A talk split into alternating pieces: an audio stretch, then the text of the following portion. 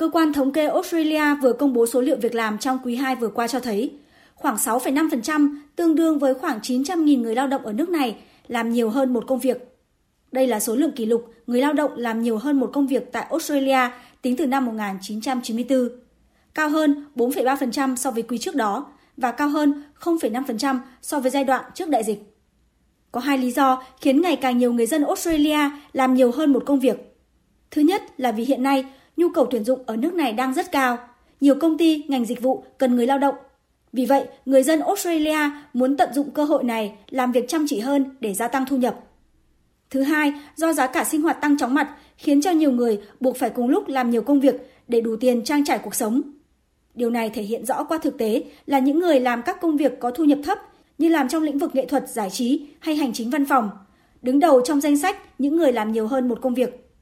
Thủ tướng Australia Anthony Albanese cho biết, việc ngày càng nhiều người dân làm nhiều hơn một công việc cho thấy thị trường việc làm không an toàn. Hiện tại, nền kinh tế Australia đang tăng trưởng tốt với mức tăng GDP đạt 0,9% trong quý 2 vừa qua. Song Thống đốc Ngân hàng Trung ương Philip Lowe cho biết, nước này vẫn đang phải đối mặt với nhiều thách thức chưa thể lường trước.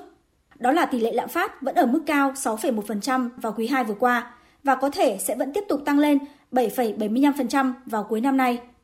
Bên cạnh đó, cuộc xung đột Nga-Ukraine đang tác động mạnh đến nền kinh tế toàn cầu, đặc biệt là các nền kinh tế tại châu Âu. Kinh tế Mỹ cũng xuất hiện những dấu hiệu không khả quan, trong khi nền kinh tế Trung Quốc vừa bị tác động bởi các biện pháp kiểm soát dịch bệnh, vừa phải gánh chịu hạn hán nặng nề và sự suy yếu của lĩnh vực bất động sản. Là những nhân tố đặt nền kinh tế Australia đối mặt với những thách thức không nhỏ.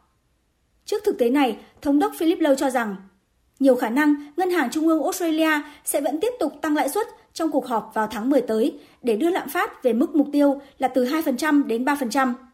Tuy vậy, vấn đề đang cân nhắc hiện nay đó là sẽ tiếp tục tăng 0,5 điểm như hồi đầu tháng này, hoặc chỉ tăng nhẹ hơn 0,25 điểm nhằm giảm sức ép đối với người dân, thì vẫn còn là những điều đang được cân nhắc.